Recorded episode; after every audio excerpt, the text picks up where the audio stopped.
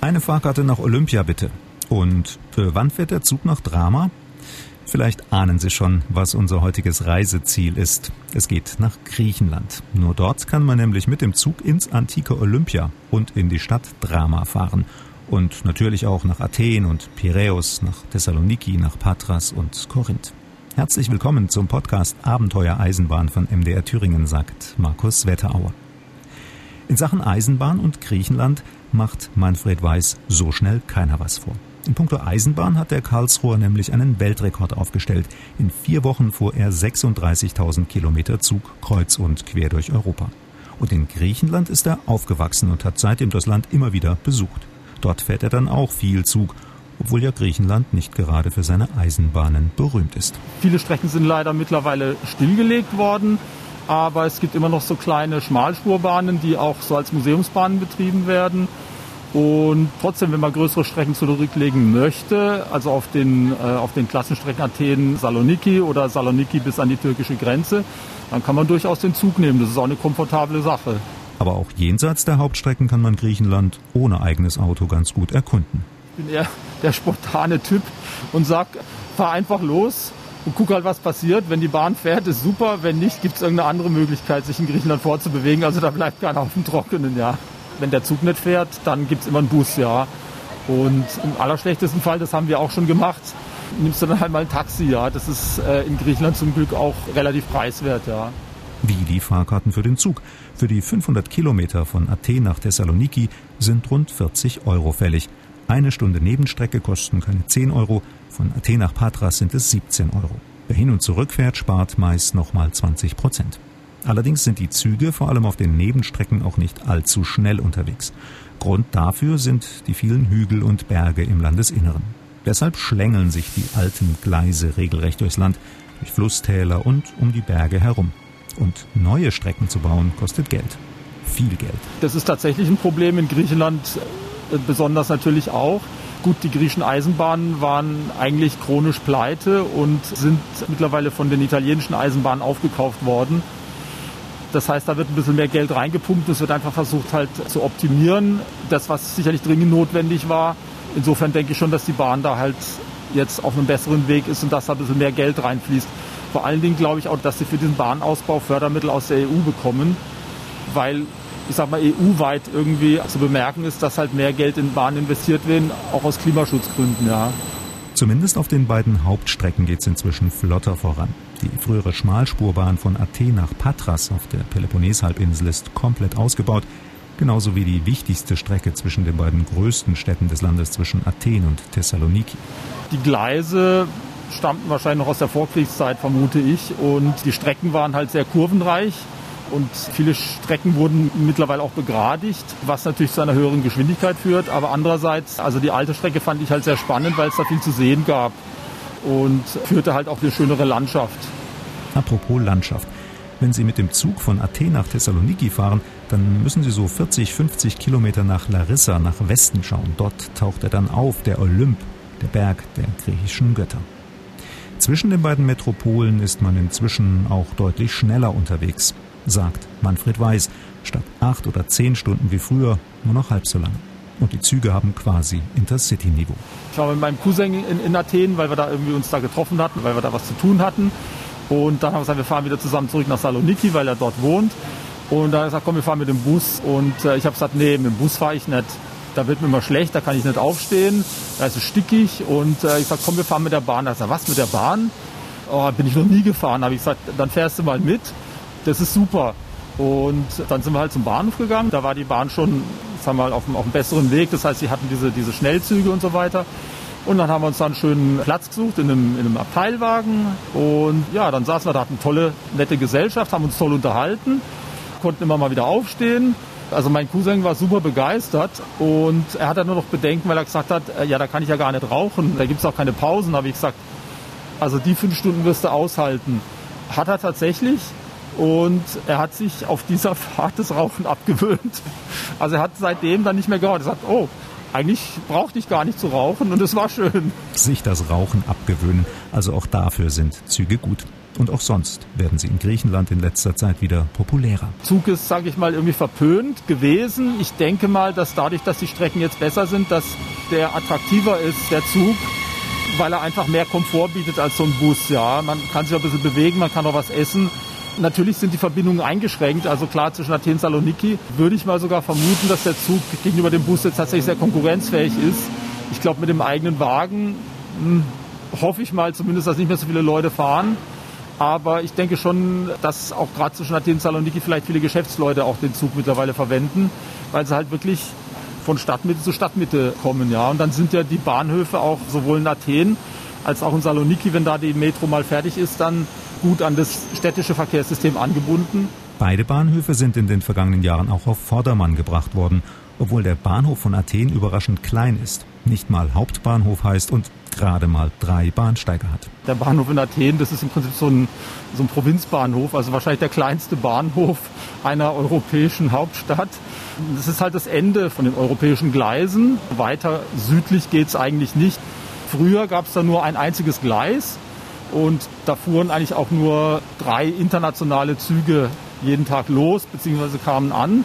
Und Thessaloniki ist halt eigentlich eher so das Drehkreuz in Nordgriechenland und der Bahnhof dort, der ist auch das, was wir uns hier unter einem richtigen Bahnhof vorstellen, mit vielen Gleisen und Bahnsteigen und so weiter. Da sind mehr Züge, weil sie natürlich den Durchgangsverkehr haben nach, was früher Jugoslawien war, jetzt Mazedonien und so weiter. Da geht es jetzt auch nach, nach Bulgarien. Richtung Türkei geht es auch und sie können auch noch ein bisschen in den Westen fahren, also nach Florina. Also schon so ein bisschen ein Drehkreuz.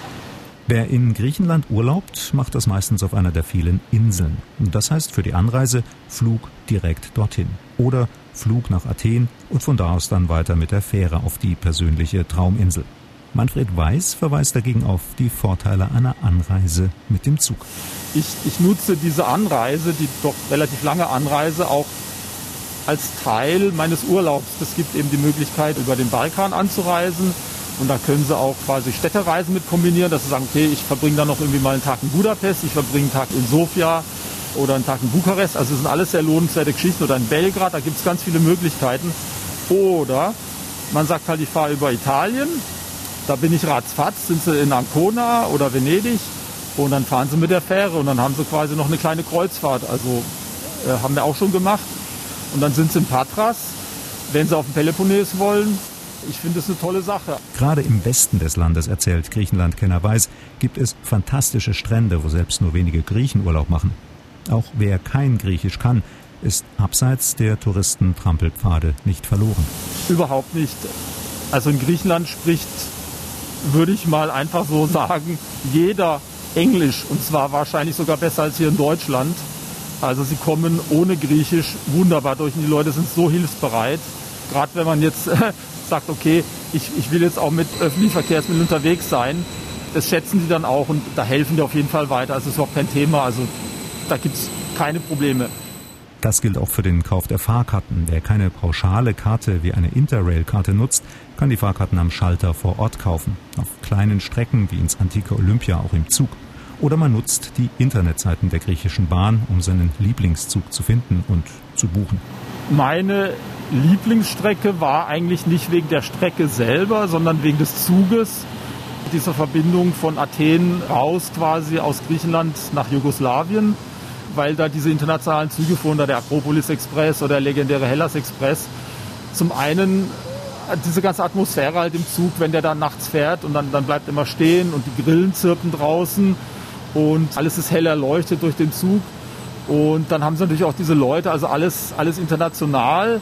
Und also das fand ich immer eine tolle Atmosphäre. Das hat mir sehr gut gefallen. Ich bin auch tatsächlich während der Schulzeit dort einfach mal so mit dem Zug mitgefahren. Ich musste gar nicht irgendwo hinfahren. Ich wollte einfach mit diesem Zug fahren und bin dann von Athen bis nach äh, Skopje gefahren und dann wieder zurück.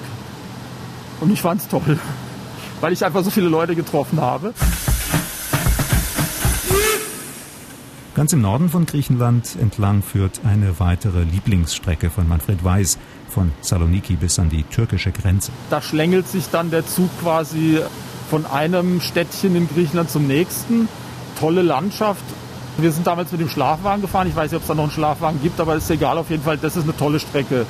Die würde ich, würde ich wieder mal gerne fahren, weil ich die nur einmal gefahren bin. Keine Hochgeschwindigkeit, dafür entschädigt die Landschaft.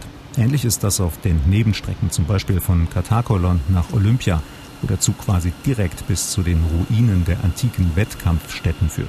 Oder die spektakuläre Fahrt von Diakopton nach Kalavrita. Die Strecke ist kurz, aber extrem steil. Auf den 22 Kilometern klettert der Triebwagen ein Stück weit als Zahnradbahn über 700 Meter in die Höhe durch die Voraikos-Schlucht. Und? Es gibt noch mehr. Es gibt zum Beispiel diese Schmalspurstrecke von Paleofarsalos nach Kalambaka, also zu den Meteora-Klöstern. Jeder, der zu den Meteora-Klöstern gehen möchte, sollte eigentlich da mit dem Zug hinfahren. Es ist einfach spannend und sie fahren dann im Prinzip mit dem Zug auf Kalambaka zu und wenn ich mich recht entsinne, sehen sie dann halt im Hintergrund schon diese Meteora-Felsen, ja. Das ist einfach schöner, als mit dem Auto zu fahren. Eindeutig weniger spannend ist beispielsweise die Fahrt von Thessaloniki nach Westen, nach Florina. Da steigen halt die Leute ein, die müssen dann halt irgendwie in die andere Stadt, um einkaufen zu gehen oder, oder sonst irgendwie Geschäfte zu erledigen. Da ist dann eher halt interessant zu sehen, was da für Leute ein- und aussteigen, wer da mitfährt, was sich dann außerhalb des Zuges abspielt oder vielleicht auch die Gespräche ein bisschen mitzubekommen, die die Leute dann führen. Also das ist jetzt nicht besonders aufregend, aber ich mag halt immer ein bisschen dieses Lokalkolorit dann, ja. Also es ist was ganz anderes, als jetzt in diesen ICE-Zügen mitzufahren. Diese Schnellzüge sind deutlich komfortabler, natürlich auch mit Klimaanlagen ausgerüstet, was in den heißen griechischen Sommern durchaus seine Vorteile hat.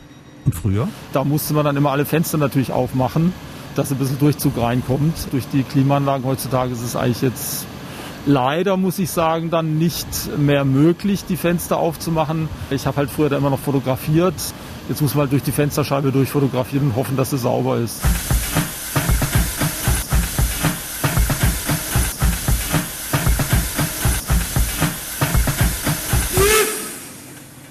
Mit dem Zug durchs Land der Götter durch Griechenland. Sie hören den MDR Thüringen Podcast Abenteuer Eisenbahn. Mit Manfred Weiß in Griechenland aufgewachsen und immer wieder dort mit dem Zug unterwegs. Von 1963 bis 1990 gab es zwei legendäre Expresszüge von Deutschland nach Griechenland. Den Hellas Express, 3000 Kilometer von Dortmund nach Athen und den Akropolis Express von München in die griechische Hauptstadt. Der Akropolis, der war knapp 48 Stunden unterwegs. Also sind sie morgens in München losgefahren, einmal übernachtet, dann kamen sie am Abend in Athen an. Der Athen-Venezia Express, da sind sie, ich glaube, abends um, um 10 oder um 11 ist er losgefahren und kam dann nach zwei Übernachtungen morgens in Venedig an.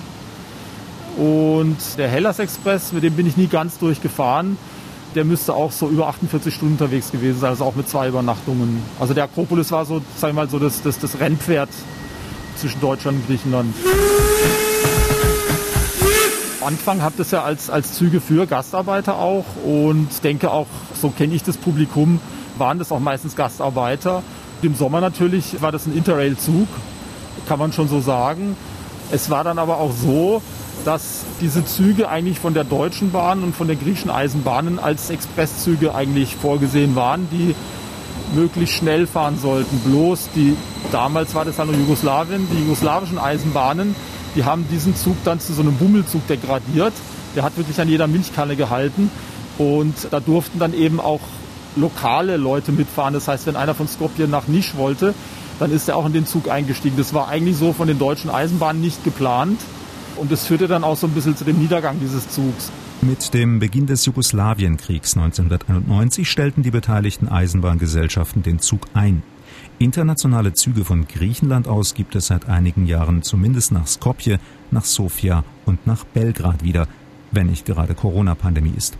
Und die Stimmung in diesen großen Expresszügen ist immer eine ganz besondere, schwärmt Manfred Weiß. Das waren ja alles Abteile, keine Großraumwaggons wenn du dann irgendwie so eine Gruppe hattest von Interrailern, die sich auch untereinander gut verstanden haben, dann war das eigentlich wie so Party.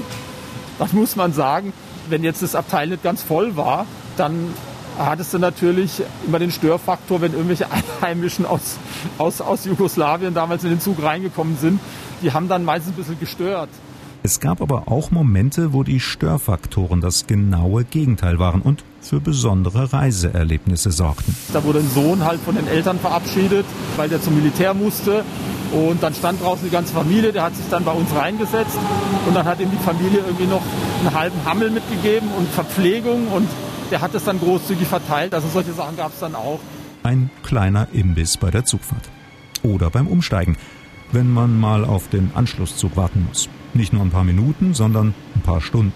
Manche fangen dann an zu schimpfen, andere machen das Beste daraus. Dann kamen wir da halt an an der Station. Wir waren zu viert, also mit Freunden und dann waren noch vier andere Interrailer mit dabei. Wir mussten da mehrere Stunden warten. Da haben wir gesagt, komm, wir essen jetzt hier zu Abend und dann haben wir uns irgendeinen Tisch geholt. Und dann war der Stationsvorsteher war noch da, der fand das alles ganz toll. Und dann hat er sein Fenster da aufgemacht, wo wir den Tisch aufgestellt haben und hat da irgendwie so eine Box hingestellt also Musikboxen und dann hat er uns da ein bisschen mit griechischer Musik beschallt. Das war sensationell. Das sind halt Sachen, das, das passiert dann eher halt nur in Griechenland vielleicht, weil du da halt einfach an diesem Bahnhof strandest und warten musst. Und das waren die besten drei Stunden, die wir seit langem verbracht hatten. Jeder hat auf den Tisch gestellt, was er dabei hatte. Ein Ire zum Beispiel seinen Brandy, den er kurz vorher gekauft hatte die beiden Mädels aus Schweden, als sie gesehen haben, dass Brandy auf dem Tisch stand, die hatten gleich ihre Schnapsgläser dabei. Sehr spannend. Wir hatten halt nur unsere großen Trinkbecher dabei. Jeder hat halt noch ein bisschen, was, ein bisschen, ein, bisschen ein paar Kekse gehabt, ein bisschen Brot. Und ja, jeder hat halt irgendwie was, was da noch ein bisschen beigetragen, ja. Das Wichtigste war einfach zusammenzusitzen, ein bisschen zu erzählen, ja. Sich einlassen auf die anderen Begegnungen unterwegs, ungeplant. Und das Warten nicht als Last empfinden, sondern als eine Tugend, die wir heute oft verlernt haben. Alles muss möglichst schnell gehen, möglichst sofort. Dabei haben auch langsame Züge ihre Reize. Was auch schön ist, ist die Fahrt von Saloniki Richtung Osten an die türkische Grenze. Damals gab es noch den Schlafwagen, zwar waren das richtig alte Schlafwagen von der, von der Compagnie Internationale de Wagonlit, also mit diesen holzgetäfelten Abteilen. Und da kommst du dann natürlich auch auf den Gängen mit den Leuten ein bisschen ins Gespräch, wo sie hinfahren und so. Und die haben sich dann aber eher etwas abschätzig über den, eigentlich hieß er Evros Express, aber die haben den alle nur den Esel Express genannt, weil der so langsam ist.